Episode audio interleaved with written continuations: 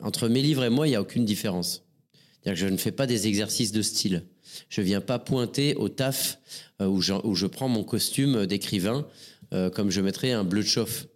Si ce n'est que je mets un bleu de chauffe parce que c'est du travail et que c'est laborieux et que je balance euh, des fois 200 pages par roman, que je, ne suis pas un espèce de gars euh, comme ça inspiré qui, écrit au fil de la plume et qui corrige trois mots à la fin et qui rend en huit jours son, son manuscrit. Je travaille énormément, je retravaille énormément et mes livres sont meilleurs grâce à mes éditeurs et agents. Euh, je le dis, c'est la vérité. C'est-à-dire que je suis en fait un travailleur.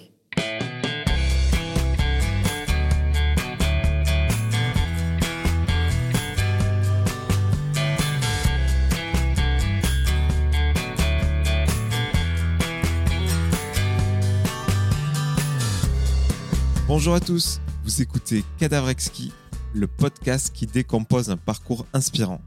Pour ce nouvel épisode, je reçois le leader du groupe de rock Dionysos. Peu enclin à choisir entre sa vocation de chanteur et d'auteur, il a créé tout un univers sous forme de livres, de disques et de films. Il vient de sortir Le guerrier de porcelaine, son roman le plus intime où il retrace l'enfance de son père.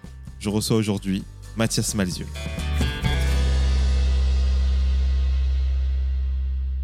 Salut Mathias, Salut.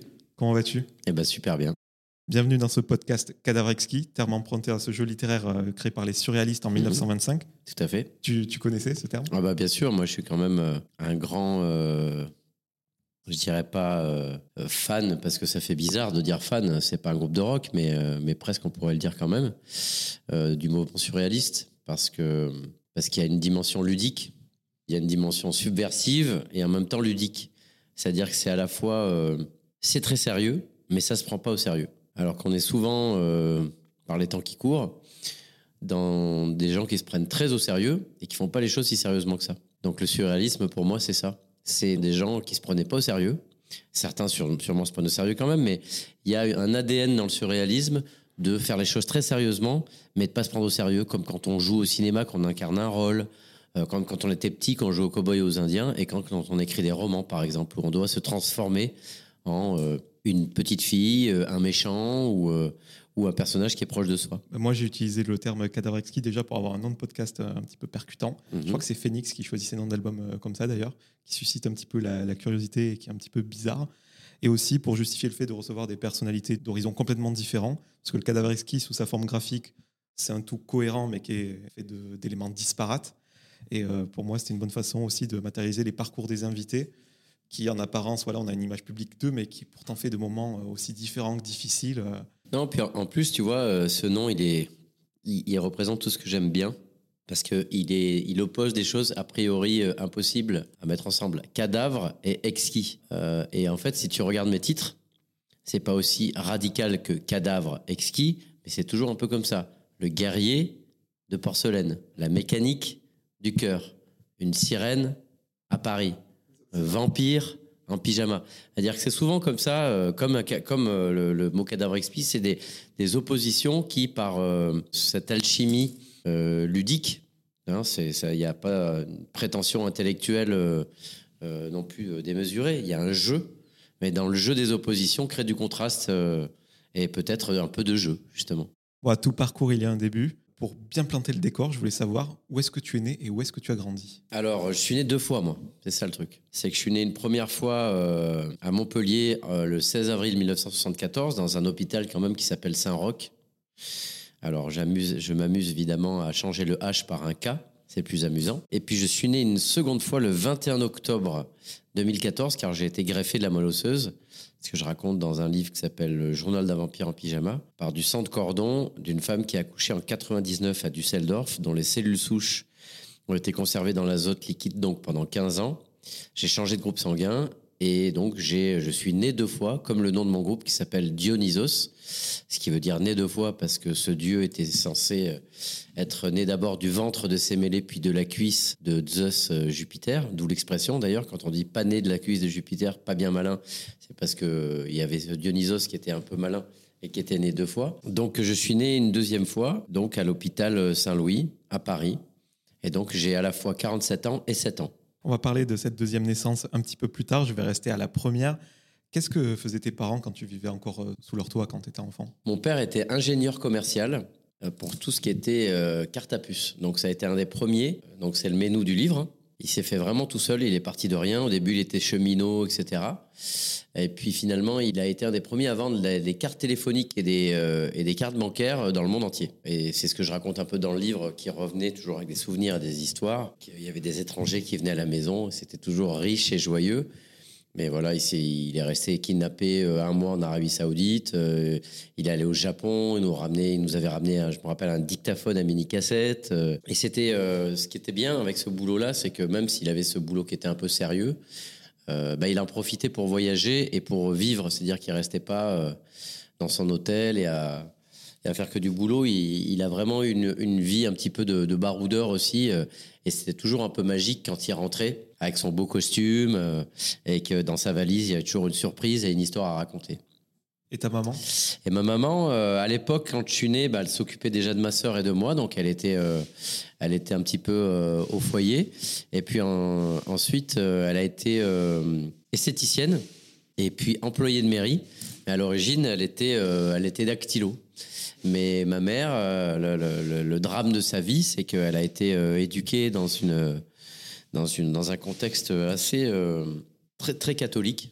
Alors que c'était une vraie créative, c'est-à-dire que, par exemple, elle, faisait le mur pour aller, quand elle était allée au Ranès, ma maman, elle allait chanter dans des maisons, dans des radios crochets, des choses comme ça. Et elle, par exemple, elle gagnait, elle avait gagné plein de premiers prix et elle avait gagné des poupées qu'elle pouvait même pas ramener chez elle, qu'elle cachait chez sa tante.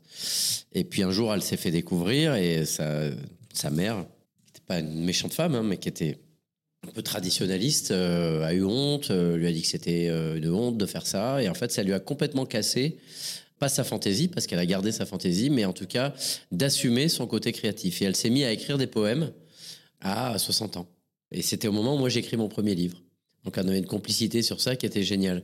Donc finalement, c'est plus parlant pour moi et ça lui ressemble plus de parler de ses poèmes et d'elle qui chantait quand elle était petite que les boulots qu'elle a fait finalement de manière un peu plus euh, alimentaire euh, et, euh, et outre le, voilà le gros travail qu'elle a fait, c'était de nous élever et, et avec un hypersensible hyperactif comme moi, c'est peu de dire qu'elle a eu du boulot. On le sait, tu es sensible à, tous les arts. Est-ce que tu as baigné dans un bain culturel assez important euh, Est-ce qu'on passait de la musique, il y avait des films à la maison? Oui, après, euh, c'était pas, j'avais pas non plus euh, euh, des parents musiciens ou écrivains ou, ou profs, ou j'étais pas non plus là-dedans. Mais c'est vrai qu'il il y avait des bons livres et des bons disques. Et on allait au cinéma. Mon père et ma mère m'amenaient au cinéma. Euh, premier, euh, il m'a amené voir les Disney quand j'étais tout petit, mais ils m'ont amené voir E.T. Euh, c'est mon père qui m'a qui m'a amené voir le Cercle des poètes disparus. C'est quand même pas rien. et puis, à la maison, il y avait des disques pourris aussi, hein, des disques de discours ringards, des machins des années 70-80 dont je ne suis pas forcément fier. Mais il y avait aussi des bons disques. Il y avait beaucoup de disques de Brel, de Brassens et beaucoup de rock'n'roll pionniers, Elvis. Euh, Jerry Lee Lewis euh, et aussi euh, Chuck Berry ou des choses comme ça. Et du jazz New Orleans. Beaucoup de jazz New Orleans, j'en parle dans le livre. Et Sidney Bechet, et Duke Ellington, et des choses comme ça. beaucoup. Et mon père, c'était un truc. Et ça, on a fait ça même dans les débuts du groupe quand j'avais 19 ans. Je rentrais le dimanche, on mangeait à table dans la salle à manger. C'est le repas du dimanche. Et on prenait le temps. Et là, à la fin du repas, mon père, il sortait toujours un vinyle sur la platine dual il mettait Rock Around the Clock ou des choses comme ça. Euh.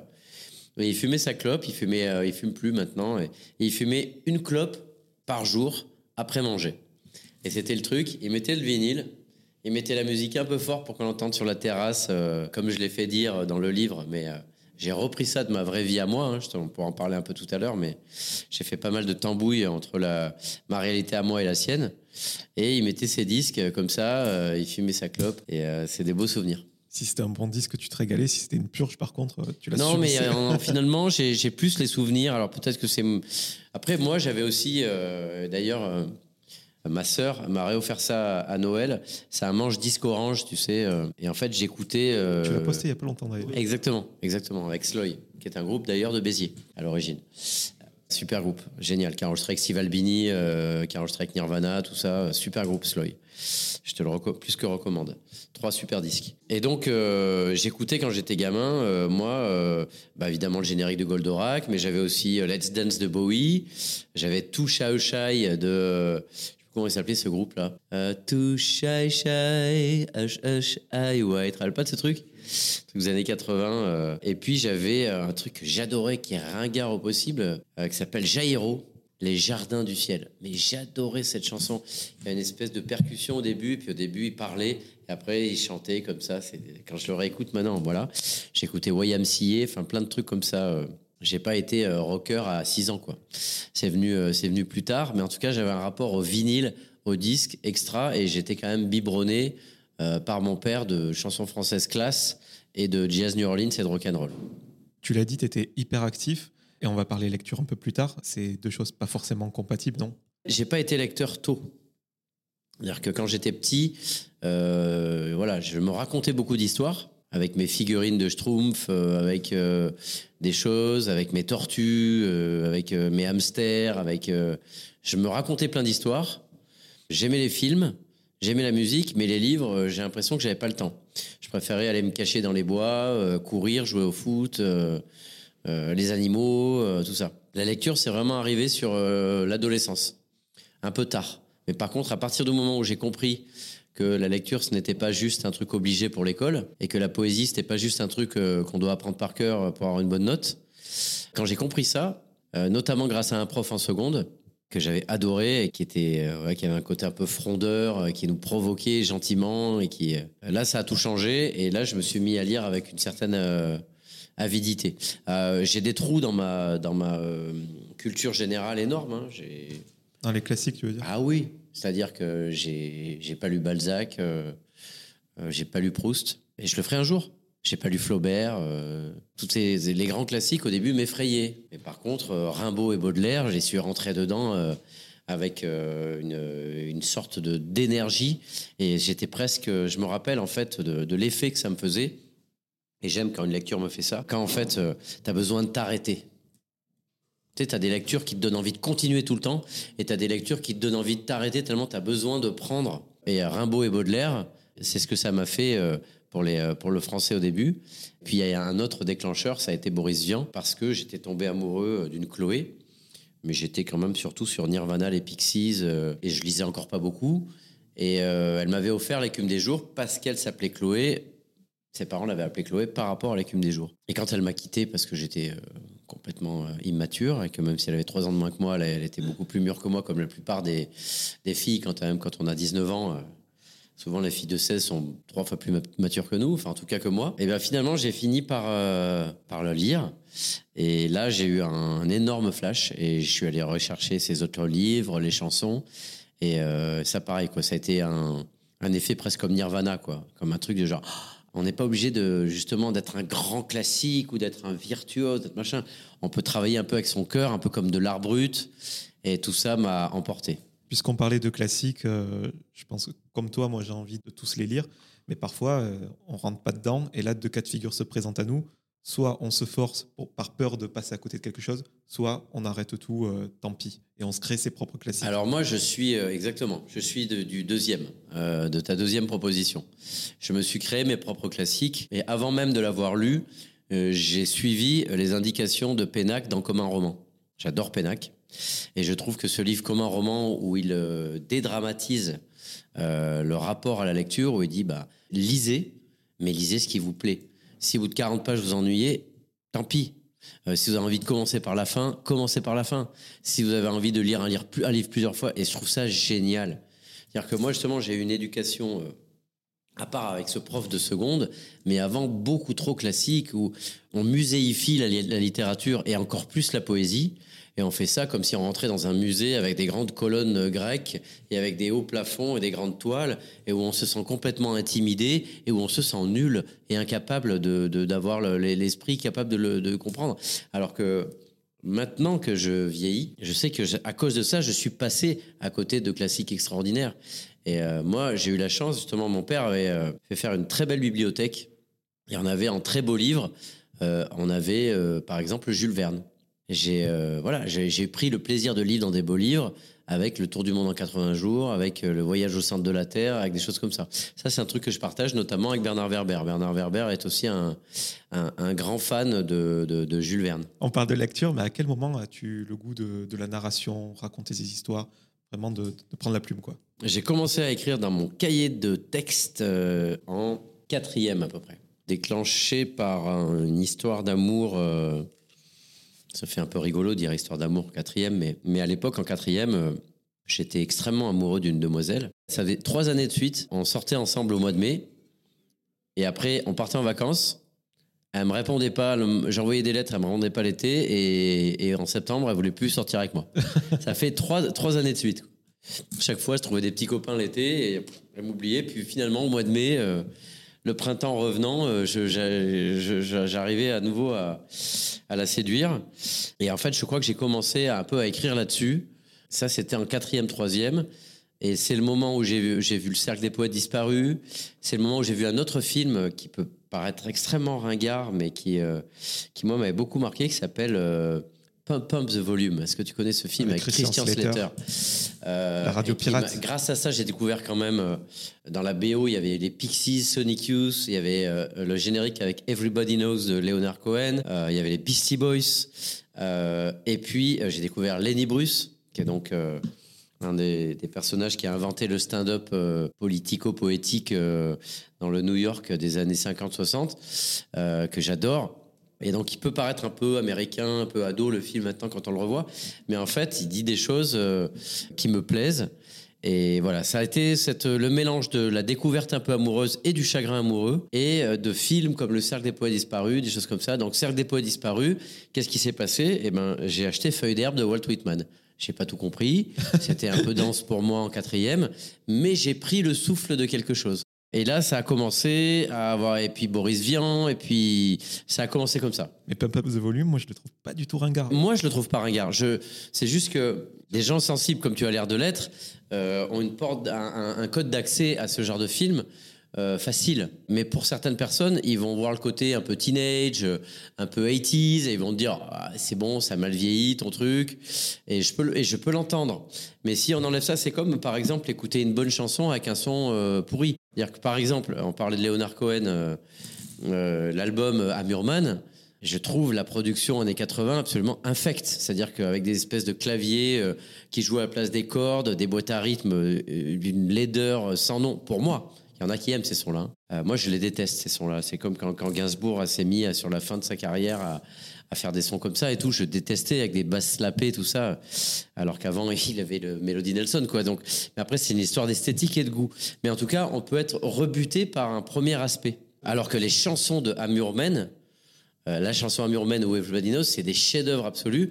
Et quand après, il les joue en acoustique, mais c'est juste, c'est- sublimissime. Et je pense que ce film est un film absolument sublime sur l'adolescence, sur la liberté d'expression, sur le droit du, au blasphème, sur plein de choses, euh, de manière extrêmement tendre, mais qu'il peut avoir un apparat, euh, vu qu'il a été fait dans les années 80, euh, qui peut rebuter aujourd'hui, mais j'ai envie de dire aux gens, allez le regarder quand même. Moi, le film avec lequel ça me fait ça, euh, je l'ai pas vu depuis longtemps d'ailleurs, c'est Point Break. Bah, pareil, pareil, je pourrais te parler de Point Je te dirais exactement la même chose sur Point Break. C'est-à-dire que nous, on avait une bande au début du groupe où on, a, on, a, on faisait ce qu'on appelait des opérations commando. C'est-à-dire que le soir, euh, on allait euh, se promener dans des cimetières. euh, euh, on n'était pas du tout gothique chelou. Hein, C'était juste pour se faire un petit frisson. Euh, on allait euh, voilà, faire des conneries la nuit en vélo. On allait se cacher. On est même allé une fois dans un, dans un souterrain d'hôpital. Et un pote à moi qui a piqué quand même le, panneau euh, morgue et qu'il avait mis sur l'entrée de sa chambre. Et sa mère, mais t'as trouvé ça où? Eh ben à la morgue. Ah très drôle. Qu'est-ce que c'est que ces bêtises? Enlève-moi ça. Euh, et, on n'a rien fait de grave, mais on avait besoin euh, comme ça de ce côté un peu Goonies. On montait en haut des grues à 60 mètres de haut, on aurait pu en tuer. un. Il y avait comme ça ce côté. et quand on partait en vélo, et ben des fois on gueulait. Point break Euh, euh, C'est la tempête des 50 ans quand il pleuvait qu'on était en vélo, ce genre de choses. Et oui, point break aussi, ça peut avoir un côté un peu ringue maintenant. Mais euh, il y a des choses dedans qui sont superbes. Toute cette scène là où il y a du Hendrix, et il parle des vagues, mais non, les vagues de Bells, machin. C'est passionné. Il y a, il y a un rapport très poétique au monde, finalement, dans ce film. Et c'est marrant parce que j'en parlais à ma compagne il n'y a pas longtemps de ce film. Et je lui dis, j'hésite à te le montrer si tu vas me dire, mais c'est super ringard. Parce qu'en plus, elle, a quand même, elle est plus jeune que moi. Et elle va me dire, oh là là, et tonton, là, il montre ses films des années 80. Donc je préfère lui montrer euh, voilà, le cercle des poètes disparus que Point Break.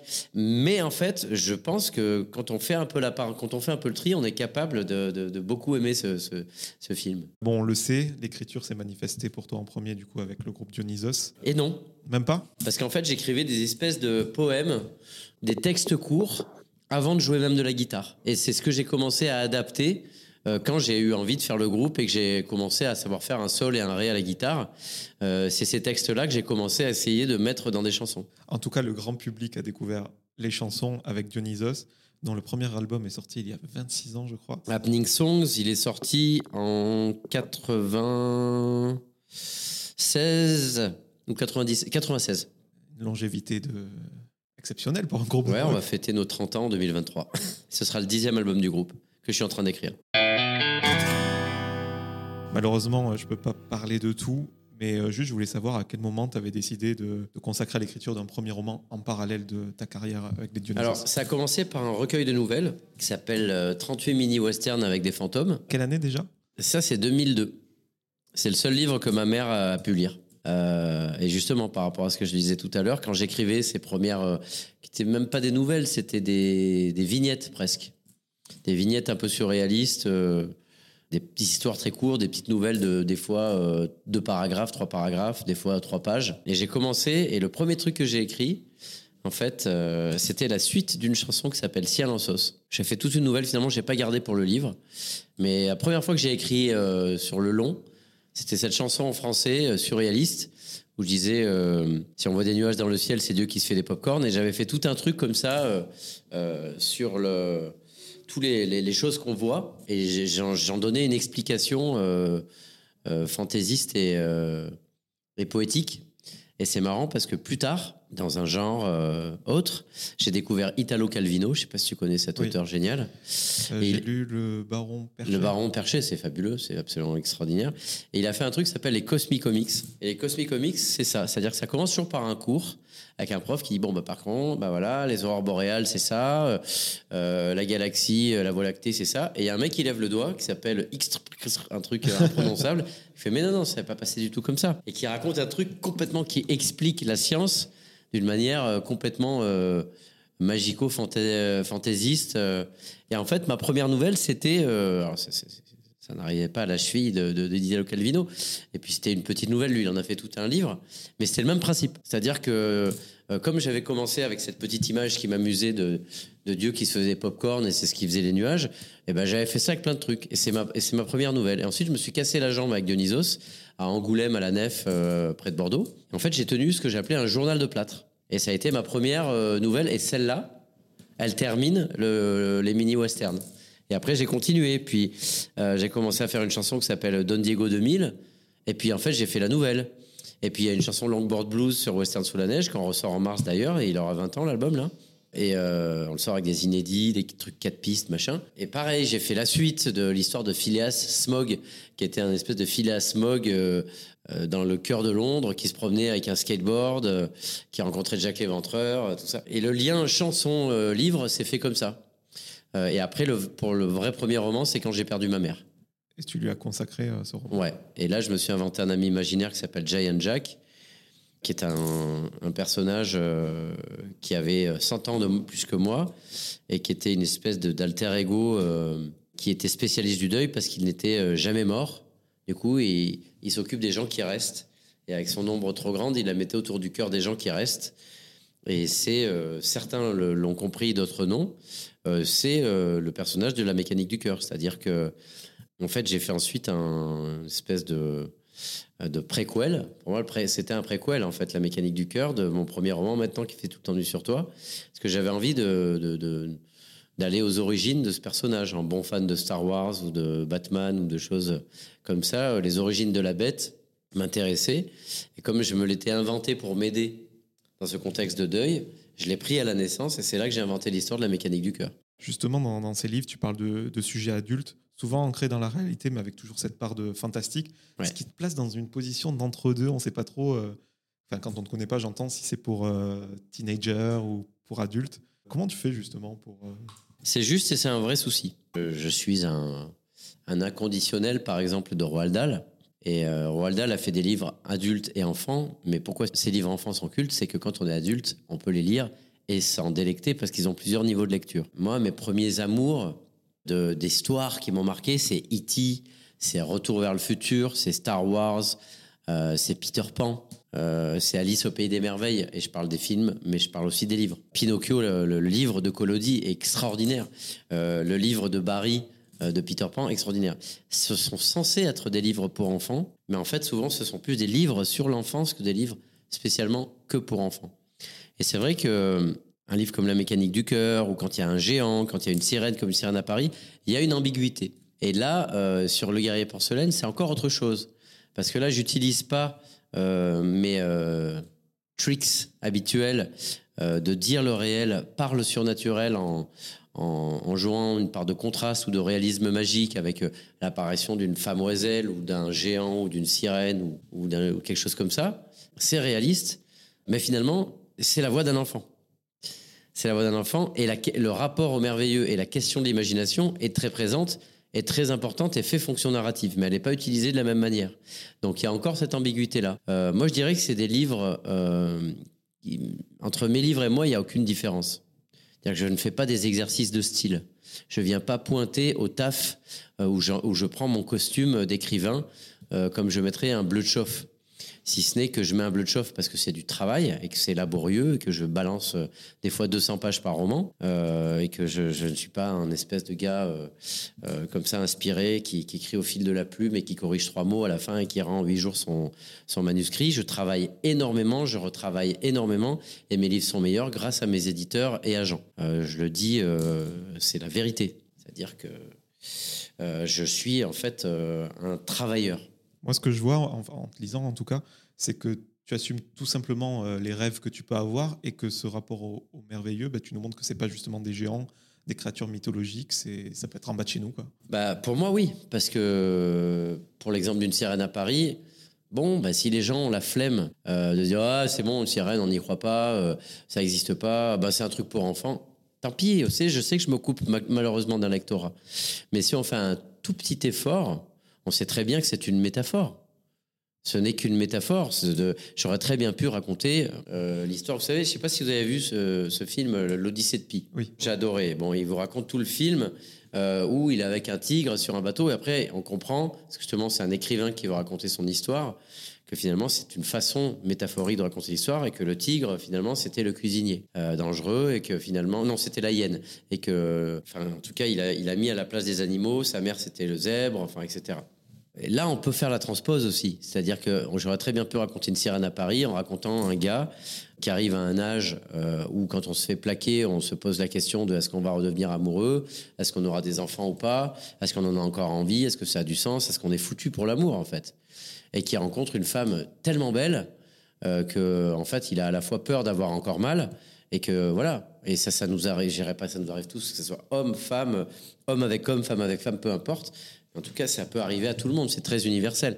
Moi, j'ai choisi de poétiser parce que ça me plaît en termes d'esthétique et en termes de parfum, en mettant une sirène à la place et, et d'en faire un chanteur. Du coup, la voix de la sirène et, et je me suis amusé avec ça. J'ai fait la musique et je me suis amusé parce que s'amuser, c'est le moindre des respects. Quand ensuite, maintenant, je, je fais une interview avec toi, que les gens ils vont peut-être aller acheter le livre ou écouter. Si moi je me suis pas amusé, mais je fais pas après ensuite demander à des éditeurs de mettre des sous, de machin, travailler. Il faut absolument que je m'amuse.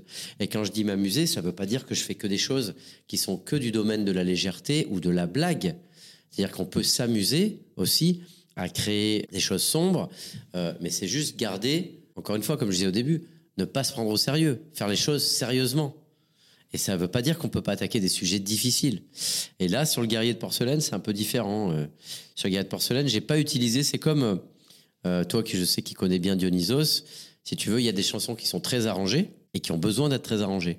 Un morceau comme par exemple Le jour le plus froid du monde, c'est super, qui est le beat hip hop, le sample de coucou, et ensuite qui est un, côté euh, euh, Star Wars Danny Elfman dans les cuivres, les chœurs, pour une atmosphère cinématographique.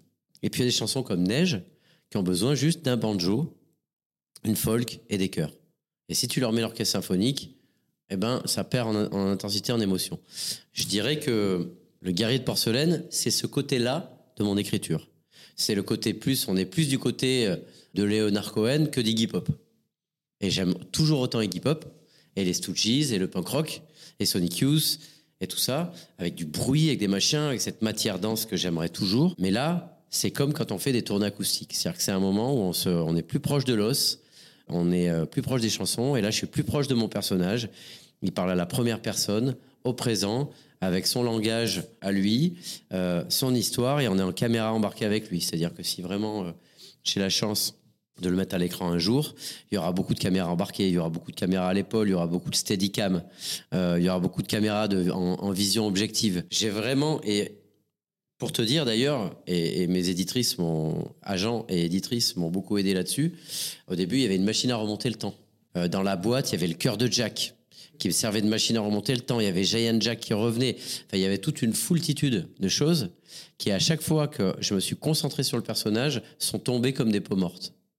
Et ça, c'est difficile à faire comme exercice parce que c'est un, un principe qu'on appelle kill your darlings.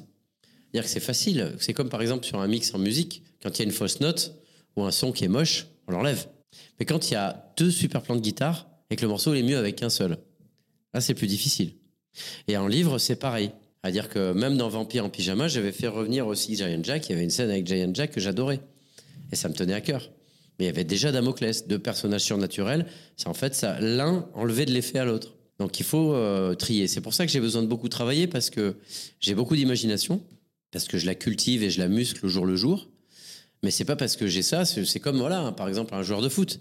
Le mec, il est bon dribbleur, euh, mais si euh, il fait quatre dribbles et qu'il fait jamais la passe ou qu'il tire pas, qu'il lève pas la tête avec ses copains, il aura beau avoir fait quatre dribbles et avoir euh, flambé sur le côté de la touche, on s'en fout au bout d'un moment. Donc c'est mon travail d'essayer de faire un dribble de dribble et de bien lever la tête.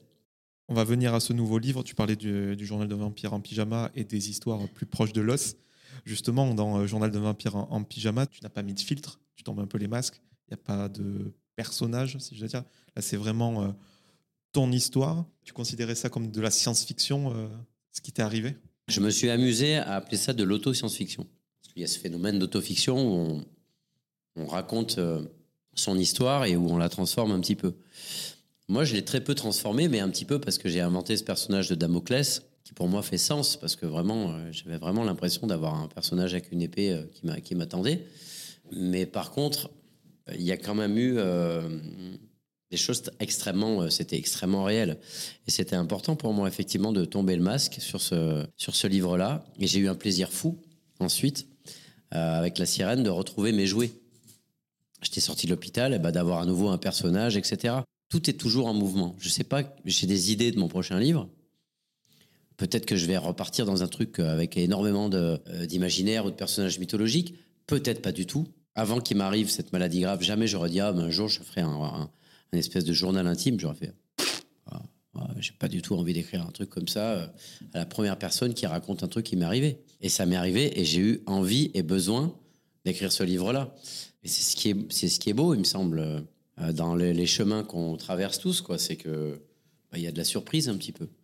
Et euh, par exemple, ce livre Le guerrier de porcelaine, euh, j'ai mis six ans à le faire. J'ai pas écrit pendant six ans. Entre temps, j'ai fait euh, Surprisier, Une sirène à Paris, je tournais le film, je suis parti en Norvège au cercle polaire, euh, je suis parti en tournée. J'ai fait pas que ça. Euh, j'ai écrit un recueil de poèmes avec ma compagne Daria Nelson aussi. Mais il avait besoin, comme avait dit euh, Steve Albini, qui a enregistré Nirvana et Pete Gervais, à qui on a eu la chance d'enregistrer Western sous la neige, euh, certaines chansons ont besoin de let it bake, de laisser reposer comme de la pâte à crêpes. Et lui, il avait besoin de reposer et il avait besoin d'épure. Et c'est pour ça que ça me fait penser à la chanson Neige, parce que Neige, euh, on a essayé plein de versions. Une avec du mélotron, une avec des cordes, une qui partait avec euh, avec une rythmique presque euh, électronique à la cocorosie, un peu rouillée, un peu dégueulasse, mais qui donnait un truc. Alors ça avait de la gueule, ça avait du style, mais on passait à côté de l'émotion juste parce qu'on mettait une jolie déco. Et euh, là, moi, j'ai vraiment enlevé la déco vraiment au maximum sur ce livre. C'est une vraie avancée pour moi. Après, on verra bien. On ne sait jamais comment euh, les lecteurs vont prendre les choses. Mais euh, pour être honnête avec le, sujet, il fallait que je passe par les purs. pour quand même contextualiser, pour que les gens sachent de quoi on parle pour le journal d'un vampire en pyjama. Est-ce que tu peux nous raconter cette maladie rarissime Comme tu le dis dans ton livre, ça peut arriver à presque tout le monde, mais ça n'arrive à presque personne. Oui, c'est euh, en fait c'est l'équivalent d'une leucémie, donc c'est une maladie du sang, sauf que c'est pas un cancer, que c'est beaucoup plus rare, euh, mais que c'est à peu près aussi grave, un tout petit peu moins peut-être parce que il n'y a pas dans un tout premier temps en tout cas euh, le risque de que, le cancer s'étende à, d'autres organes. Mais, mais c'est la même chose, parce que du coup, la, la, la moelle ne fabrique plus de globules rouges. Donc, euh, on n'a plus d'oxygène dans le sang, on n'a plus de plaquettes, donc on est euh, hémophile, donc un risque hémorragique euh, constant. Et a plus de globules blancs, donc on n'a plus de système immunitaire. C'est pas les mêmes causes, mais c'est les mêmes conséquences que la leucémie. La solution, c'était de, changer de système immunitaire. Donc, j'ai trouvé ça a duré deux ans. J'ai fait 11 semaines de chambre stérile et j'ai été sauvé, donc, comme je te le disais tout à l'heure, par le sang de cordon d'une femme qui a couché à 99 à Düsseldorf et qui, par le prisme de- du journal Vampire en pyjama, où j'ai mis le bon code euh, dans le livre, sans arrière-pensée aucune, alors que. Et le fait, le livre est sorti en Allemagne et la maman a lu et a reconnu son code. Je te le fais un peu en accéléré, hein, mais euh, en gros, c'est ce qui s'est passé. Elle m'a envoyé une lettre. Elle m'a dit Je vous suis sur Instagram, j'aime beaucoup vos chansons. Et en fait, je suis votre maman biologique, numéro 2. Et donc, j'ai mis deux ans à comprendre comment il fallait que je mérite mon miracle. Je je me suis pas dit, ah bah, je vais prendre un train ou un avion et je vais lui faire coucou. Et donc, j'y suis allé en vélo. Euh, j'ai gravé euh, une chanson sur un vinyle à un exemplaire qui s'appelle Family, qu'on joue maintenant sur scène avec Dionysos. Et je lui ai apporté ça. Je J'ai traversé, euh, donc je fais Paris-Düsseldorf en vélo, électrique. Hein. J'avais quand même une aide électrique. J'ai dormi dans des péniches, dans des, dans des bulles au milieu des champs, dans des cabanes dans les arbres, des choses comme ça, pour assurer le continuum féerique du voyage. J'avais pas envie de. Voilà, je dormais. J'avais pas envie de dormir dans un hôtel ou un truc un peu trop. euh, qui me remettait dans une forme de, de réalité. Je voulais dans mon rêve, euh, vraiment. Et j'ai rencontré la maman, j'ai rencontré ma jumelle de sang. Et le fait est qu'elles sont allemandes, quoi, et que je vis grâce à du sang allemand. Et euh, voilà, mon père, il est né à côté de la frontière allemande. Sa mère, elle est née française, mais en territoire allemand, parce qu'elle est née avant la Première Guerre mondiale. Et ça nous, j'en parle à la fin du livre, mais ça nous renseigne. C'est pour ça que j'ai repris cette phrase euh, un peu emblématique de Prévert, euh, quelle connerie la guerre, parce que les Français ont été allemands, puis ont été allemands, puis ont été français, puis se sont beaucoup tués. Et moi, aujourd'hui, on s'aperçoit que euh, bah, je suis sauvé par du sang allemand, parce que finalement, mon père, qui a beaucoup souffert de la guerre avec les Allemands, finalement, moi, j'ai tout pris de lui. J'avais une maman euh, oranaise espagnole, ma sœur est plus mate de peau, etc. Et ben moi, j'ai pris euh, la rousseur, la peau blanche, les taches de rousseur, les yeux verts. C'est mon père. Et comme par hasard, on a trouvé le sang de cordon euh, pas loin de la frontière. Pas si loin que ça, en tout cas en Allemagne. Donc, c'est des cousins euh, germains. C'est une, une ironie tendre des choses. Et c'est pour ça que tout ça est lié. Voilà, j'ai tendance à faire des liens comme ça et j'en ai. euh, ça m'excite. C'est comme une espèce d'auto-enquête. Finalement, quand on écrit un livre, on peut enquêter de manière purement journalistique. C'est un petit peu ce que j'ai fait avec mon père en lui, posant des questions sur ses souvenirs. Mais c'est surtout. euh, écrire un livre, c'est surtout. euh, tu deviens ton auto-journaliste de ton cœur, de ton esprit et de ton âme. Euh, et tu essayes de prendre un petit peu du recul sur toi-même. Et tu as ce choix fabuleux et dangereux et, et un peu impressionnant de choisir tout. Il n'y a aucune excuse. Tu vas même pas dire Ah oui, mais là, c'est le son de guitare qui va pas. Ah oui, mais là, euh, on rentre pas en radio parce que c'est trop rock ou que. Ah oui, mais euh, là, euh, le film, euh, ouais, mais l'étalonnage, là, c'est pas ça. En fait, quand tu écris un livre, tu fais la mélodie, la batterie, l'étalonnage du film, l'image, tu fais tout. Et c'est à la fois complètement flippant et complètement jubilatoire, casse-gueule au possible. Et à chaque fois que j'écris un livre, il y a un moment où je me demande comment je vais faire pour le terminer. Et c'est pas de la fausse humilité pour faire le malin. Euh, c'est vraiment, il y a des moments de souffrance. Euh, Mais comme dans un voyage, on traverse l'océan. euh, si on veut traverser l'océan sans avoir de tempête, eh ben, il faut rester sur la côte. Comme ça, on peut rentrer et se mettre au chaud. Il y a des moments, on va prendre la nuit, le froid dans la gueule. et chaque roman, c'est comme ça. Mais par contre, c'est aussi une joie extraordinaire quand tout d'un coup, on a le vent dans le dos, que ça surfe et que tout d'un coup, on a le soleil qui se lève. Et ça vaut le coup. On va parler du guerrier de, porcelaine en détail. Donc, tu l'as dit, c'est l'histoire de ton père, Menou, dans le livre. Donc, ça se passe en 1944. Ça raconte quand il perd euh, sa mère en couche et donc sa petite sœur qui devait naître et qui ne connaîtra donc jamais. Euh, son père, de fait, doit partir sur le front. Et lui, euh, comme il n'y a personne pour le garder, il faut qu'il aille chez sa grand-mère en territoire occupé. pour être caché des Allemands. Ce projet, je sais que tu l'as en tête depuis des années. Ça fait souvent en interview, tu dis que c'est ton prochain roman. Ouais, Sous, le nom Mathias Malzieu, tu as même fait un album. tout à fait. Tu as invité plein de potes, euh, je crois, Ouais. de mémoire, Clémence, Clémence Poésy, Yacine Carmen Maria. Vega, euh, Mathieu Chédid. Puis cette histoire de famille, tu dois la connaître depuis longtemps. Pourquoi maintenant c'était le bon moment? Alors en fait, voilà, c'est comme je te disais, il, avait, il a eu besoin de, de reposer ce livre.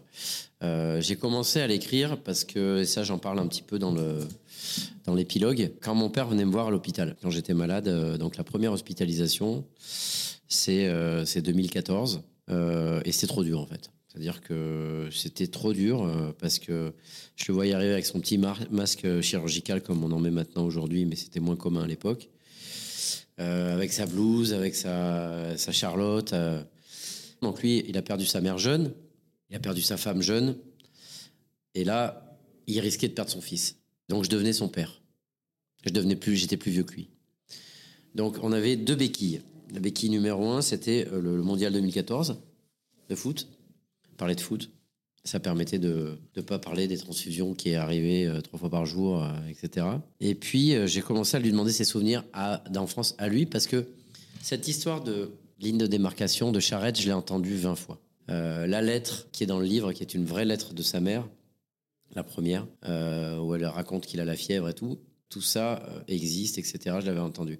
Donc je lui ai demandé plus, j'ai commencé à prendre des notes et je lui ai dit j'ai envie d'écrire un livre là-dessus. C'était un pari sur le fait que ma première hospitalisation, le premier traitement fonctionne. À savoir, euh, j'avais une chance sur deux. Donc quand je suis sorti de l'hôpital, j'ai arrêté d'écrire le, le vampire en pyjama et j'ai tout simplement, je me suis mis à écrire le guerrier. Et je me ah bah je, comme j'avais mon petit label Eggman Records où j'enregistrais des petits disques à 300 exemplaires collector avec des copains euh, comme ça, euh, un peu en mode artisanal. On fait des crêpes une après-midi, on enregistre des choses dans mon siège œuf et on fait des petits vinyles qui, euh, qui sont. Le siège est euh, blanc avec l'intérieur rouge et les vinyles sont blancs avec l'intérieur rouge comme si c'était l'œuf sur le plat. Black. Exactement. et du coup, j'avais envie de faire ça parce que euh, j'avais pas le droit moi de sortir en studio. Donc, euh, je faisais venir les gens. C'est bon, vous n'êtes pas malade, t'as machin truc. euh, et on mettait un masque et on enregistrait des choses chez moi. Et je me suis mis à écrire. je me suis dit, ah, bah, ça être marrant de faire un, disque work in progress d'un roman. Euh, faire pas le livre lu, euh, juste le début, parce que j'avais quelques chapitres. Donc, j'ai sorti ce livre à ce moment-là. Mais entre-temps, malheureusement, le traitement n'a pas marché. J'ai dû me faire greffer. Ce qui est déjà une chance extraordinaire parce que à partir du moment où ma sœur n'était pas compatible, c'était une chance sur quatre, j'avais une chance pour un million de trouver un, greffon. Euh, donc là, quand je suis retourné en greffe, je suis reparti sur le journal d'un vampire en pyjama. Il y avait même un moment où je voulais lier les deux. C'est-à-dire que le, le- livre, tu pouvais le retourner d'un côté ou de l'autre. Ça commençait par Guerrier de porcelaine ou Le vampire. Et à la fin des deux livres, il y avait l'épilogue où je racontais l'histoire à mon père. Euh, et mon éditrice, mon agent même à, à l'époque m'a dit c'est une connerie. Euh, C'est de la fausse bonne idée. Euh, le vampire, c'est hyper fort en lui-même. Le guerrier, c'est hyper fort en lui-même. Et là, tu les, euh, en fait, tu les autophagotises, quoi. Tu les, l'un va pas faire générer. C'est une belle idée. L'idée, il y a un style, il y a une idée, mais en fait, c'est pas au service du texte. C'est mieux que tu en fasses deux livres différents. Donc, à toi de savoir si tu veux écrire l'un ou l'autre. Et je dis, bah là, je vais faire le, le journal d'un vampire en pyjama. Parce que c'est ce que je vis. Voilà. Je pense que j'aurais été, j'aurais pas eu besoin d'être greffé. Euh, je pense que j'aurais, euh, j'aurais fait le guerrier de porcelaine. euh, admettons, tu vois, le, le premier traitement marche, j'ai pas besoin de greffe. Je pense qu'en 2015 ou 2016 sortait un guerrier de porcelaine qui n'aurait pas eu du tout la même gueule que celui qui se sort aujourd'hui, mais qui aurait le même titre et le même sujet, mais qui n'aurait, voilà, comme une chanson, pas du tout arrangée pareil, et pas enregistrée avec les mêmes musiciens presque. Mais le fait est que je suis reparti, et quand j'ai- j'ai j'ai- j'ai recommencé à, à aller, à aller mieux, du coup que j'ai fini le vampire, etc., et ben j'ai essayé de reprendre le guerrier. Mais il me rappelait trop quand j'étais malade. Ça me donnait l'impression de mettre des chaussures mouillées. Hein, ce truc euh, un peu désagréable d'avoir des habits, de remettre des vieux habits. euh, et euh, des fois, on est content de les retrouver. Et des fois, au contraire, ça, ça allait pas. J'avais besoin de balles neuves. Puis on sortait, on était dans la période post-traumatique pour moi, mais post-traumatique aussi, post-Charlie. Charlie Bataclan, Nice, tout ça. Et j'avais besoin, en fait, de réenchanter Paris. Et envie. Donc j'avais besoin de matériel tout neuf et de retrouver mon plaisir de euh, créer un personnage et de donc c'était pas l'heure. Du coup, euh, j'ai fait la sirène. Il y a eu le confinement. le livre a vécu sa vie, mais le film a vécu que trois jours. On n'est pas parti en tournée tout de suite. Le, pareil, l'album a vécu une semaine. Enfin bref, ça a été un peu dur. Et là, ma compagne Daria Nelson, avec qui euh, j'ai donc écrit le dérèglement jeu de la métrique amoureuse, et avec qui on prépare un album.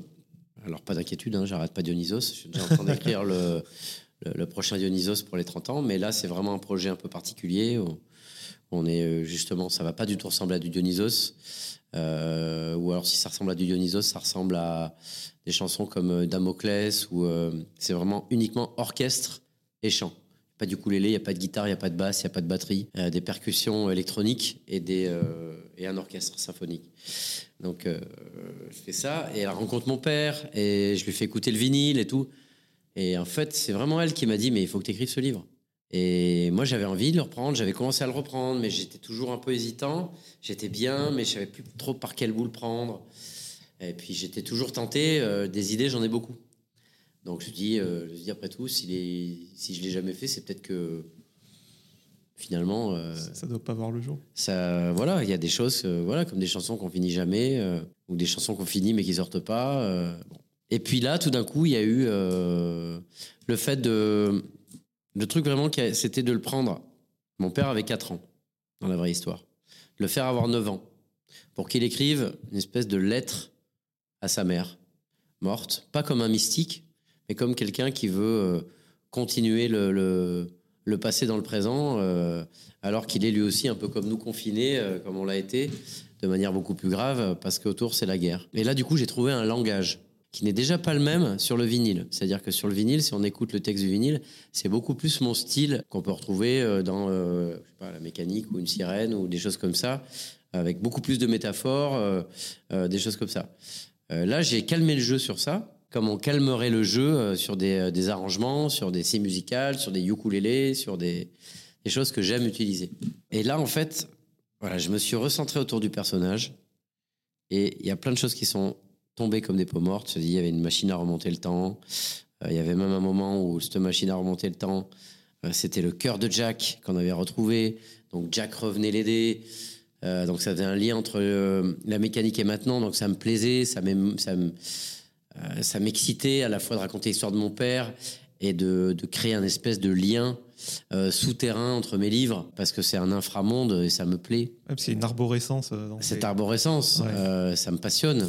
Parce que même entre la mécanique et le livre sur ta maman, il y a 90 ans, et tu as donné un élément de réponse sur l'horloge dans un court métrage Tout à fait. où elle était chez Robert Houdin. Exactement.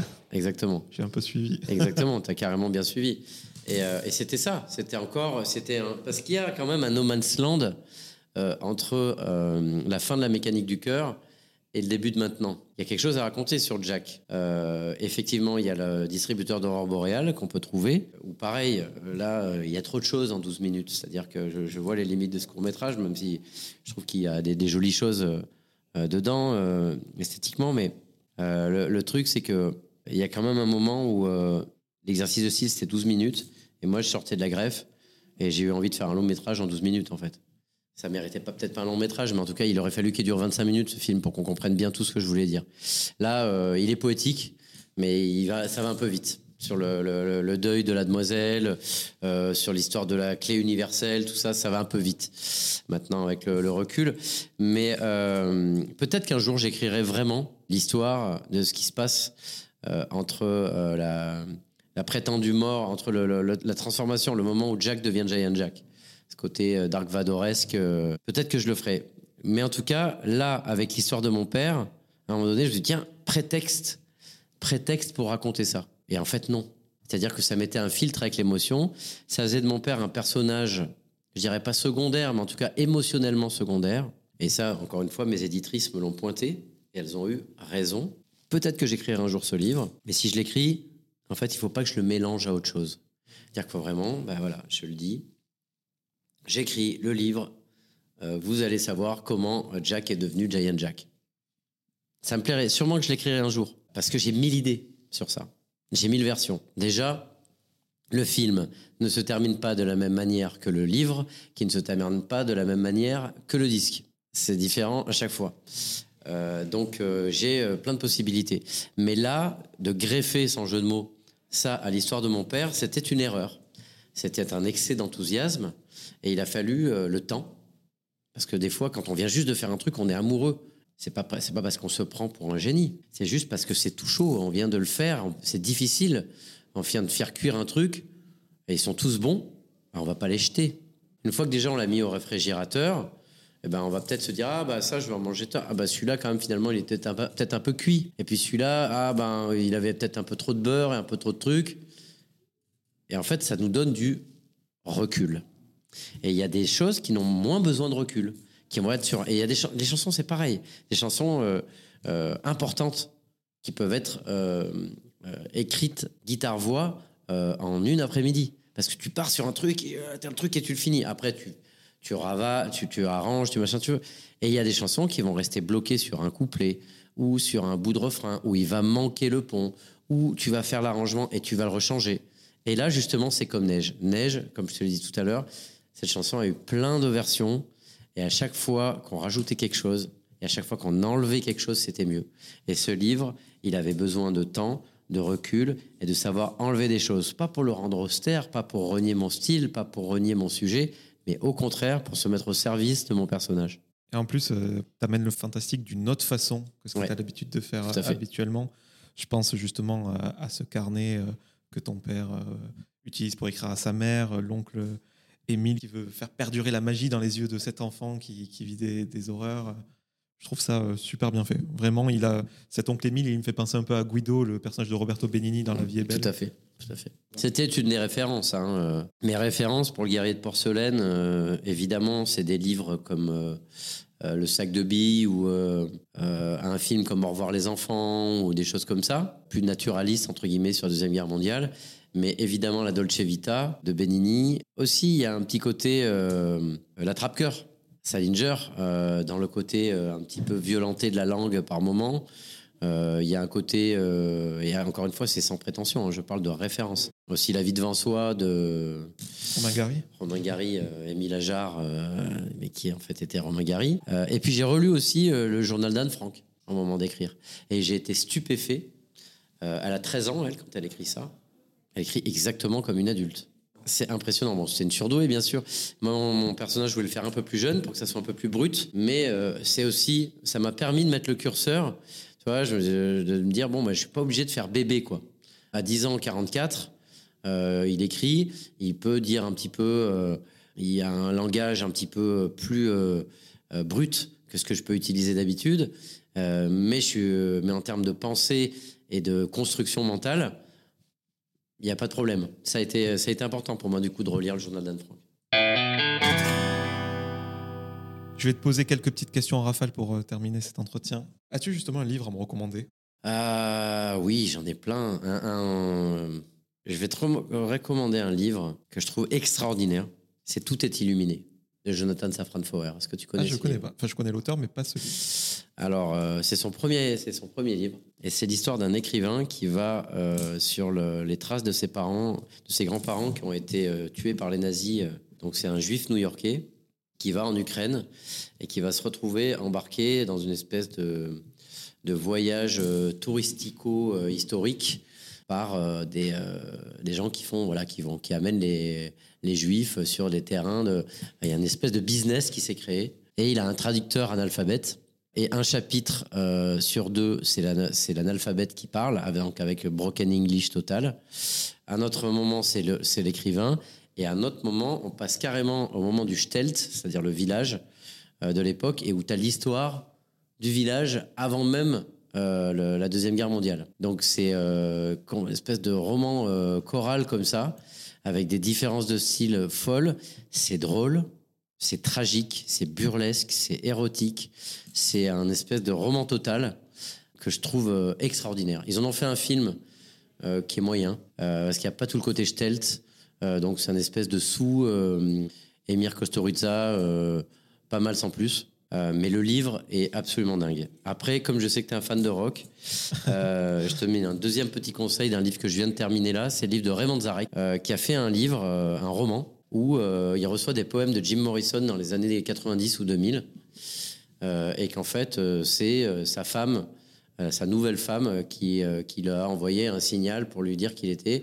Et il va retrouver Jim Morrison euh, aux Seychelles, qui vit caché, euh, qui a deux gamins, euh, et qui a pris du recul, euh, qui est machin. C'est très tendre. Il règle un peu ses comptes aussi.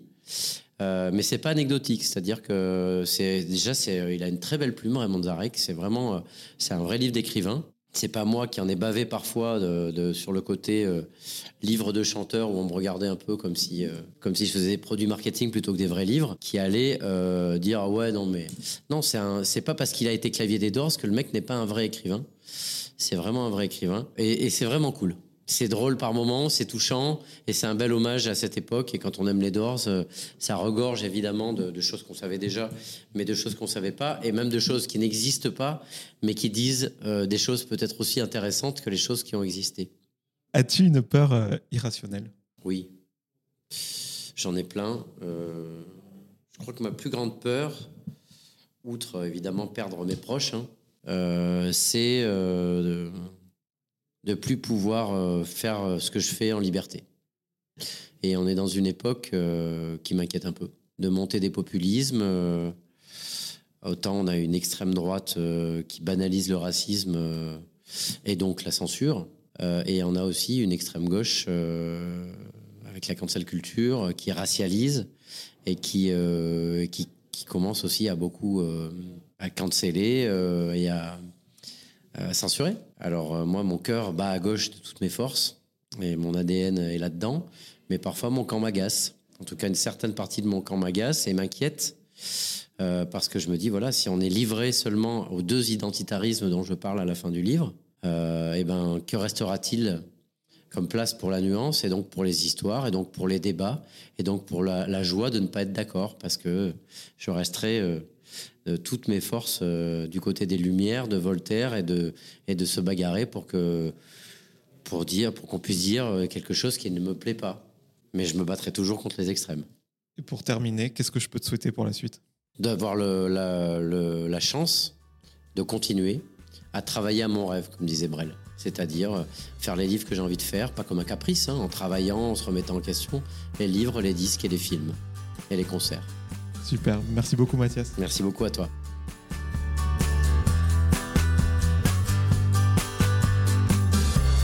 Merci à toutes et à tous d'avoir écouté cet épisode avec Mathias Malzieux. Si vous voulez soutenir le projet, vous pouvez mettre 5 étoiles sur Apple Podcast et Spotify et vous abonner à Cadavre Exquis sur toutes les plateformes de streaming. Je vous donne rendez-vous très bientôt en compagnie d'un nouvel invité.